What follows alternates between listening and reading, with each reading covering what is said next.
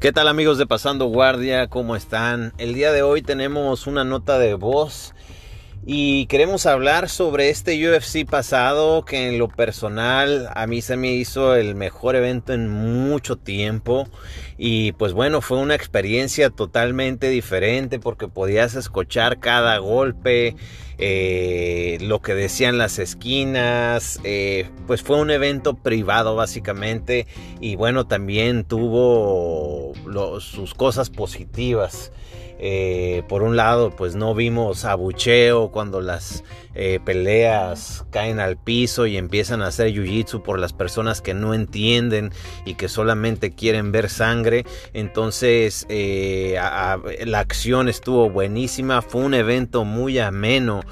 Pero lo que venimos a hablar es el retiro de Henry Sejudo. Como sabemos, él es un pues atleta de toda la vida. Eh, fue un luchador eh, desde pequeño, llegó a las Olimpiadas, eh, ganó el oro en las Olimpiadas, que eso es el, ahora sí que el premio más grande que puede tener un luchador olímpico.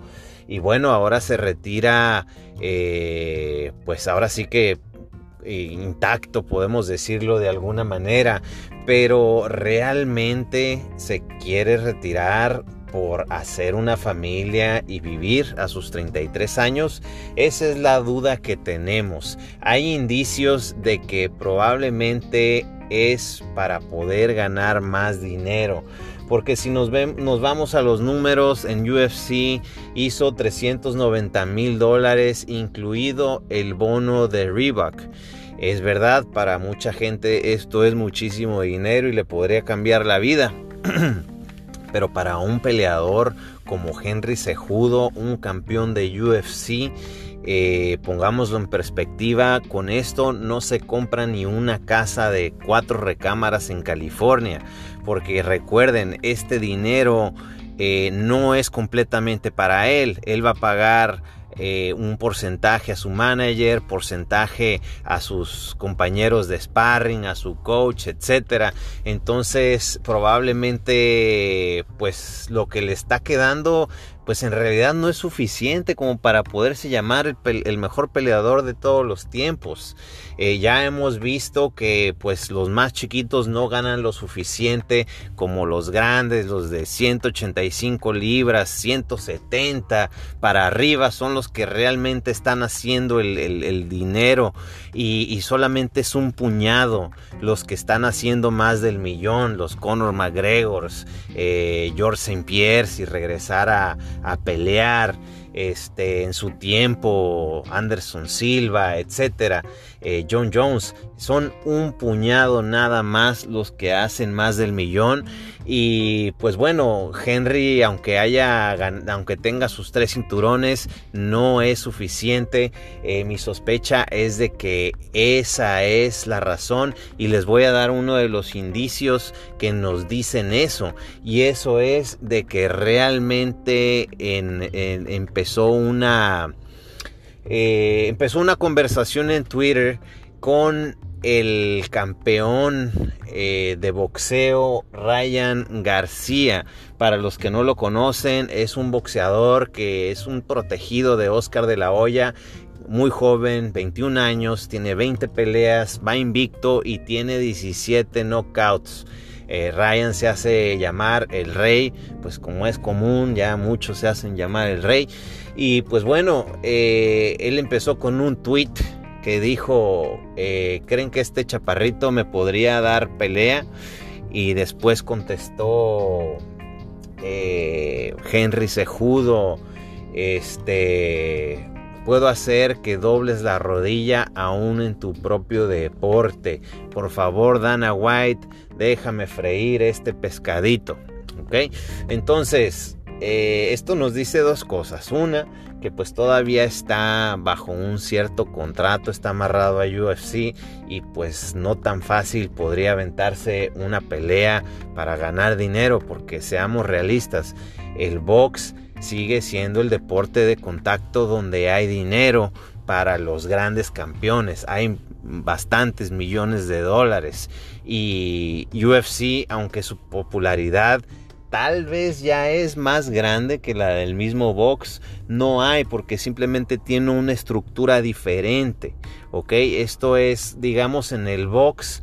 Eh, son un poco más freelance. Ellos van y pelean y ganan su, lo, que quedaron este, etcétera, ¿no? Y en, y en UFC es más una sola empresa. Digamos que ellos solamente son empleados, los peleadores, y el dueño, los dueños son los que se llevan la lana. Así que, eh, ¿será que veremos un circo? Como lo sería, como lo fue con McGregor contra Mayweather, ahora con Henry Sejudo y Ryan García, algo pues para los morbosos y obviamente para, para la gente, para Henry que quiere hacer un, dinero, o sea, Henry tiene 33 años y probablemente no ha hecho ni la mitad del dinero que ha hecho Ryan García a sus 21 años con sus 20 peleas de box. Entonces, eh, ni hablar, eso es una realidad. Y pues bueno, eh, obviamente aquí el que las lleva de ganar pues es Ryan García porque sería una pelea de box. No vamos a ver algo híbrido. Obviamente lo más justo sería o que sea de kickboxing o que sea de box pero que incluya derribes y que se pare, no pasa nada, que lo dejen pararse. No necesita hacer jiu-jitsu porque sabemos que un peleador de box si es una pelea de MMA no va a durar a menos de que le conecte el primer golpe limpiecito, ahí sí, pero si, si es una pelea pues no, no, no, no duraría ni, ni, 30 segundos Ryan García en realidad si fuera una pelea de MMA. Pero pues que si, si fuera interesante realmente pues se haría algo híbrido, pues como les comento. O sea, un box, que sea puro box, pero ¿qué te parece si te pudiera tumbar? O sea, en una tumbada de esas, este, lo costalea al piso, no se vuelve a, levantar Ryan García. Entonces, eh, ni hablar. Mientras tengan el dinero los boxeadores, no vamos a ver nada interesante. A menos, bueno, mientras tenga el dinero, va a ser el que manda y ponga las reglas. ¿Ok? Eh, vamos a. Alguna gente va a decir, no, que James Tony se fue a a, UFC, sí, un retirado y panzón James Tony que no tenía dinero y quería para seguir sobreviviendo.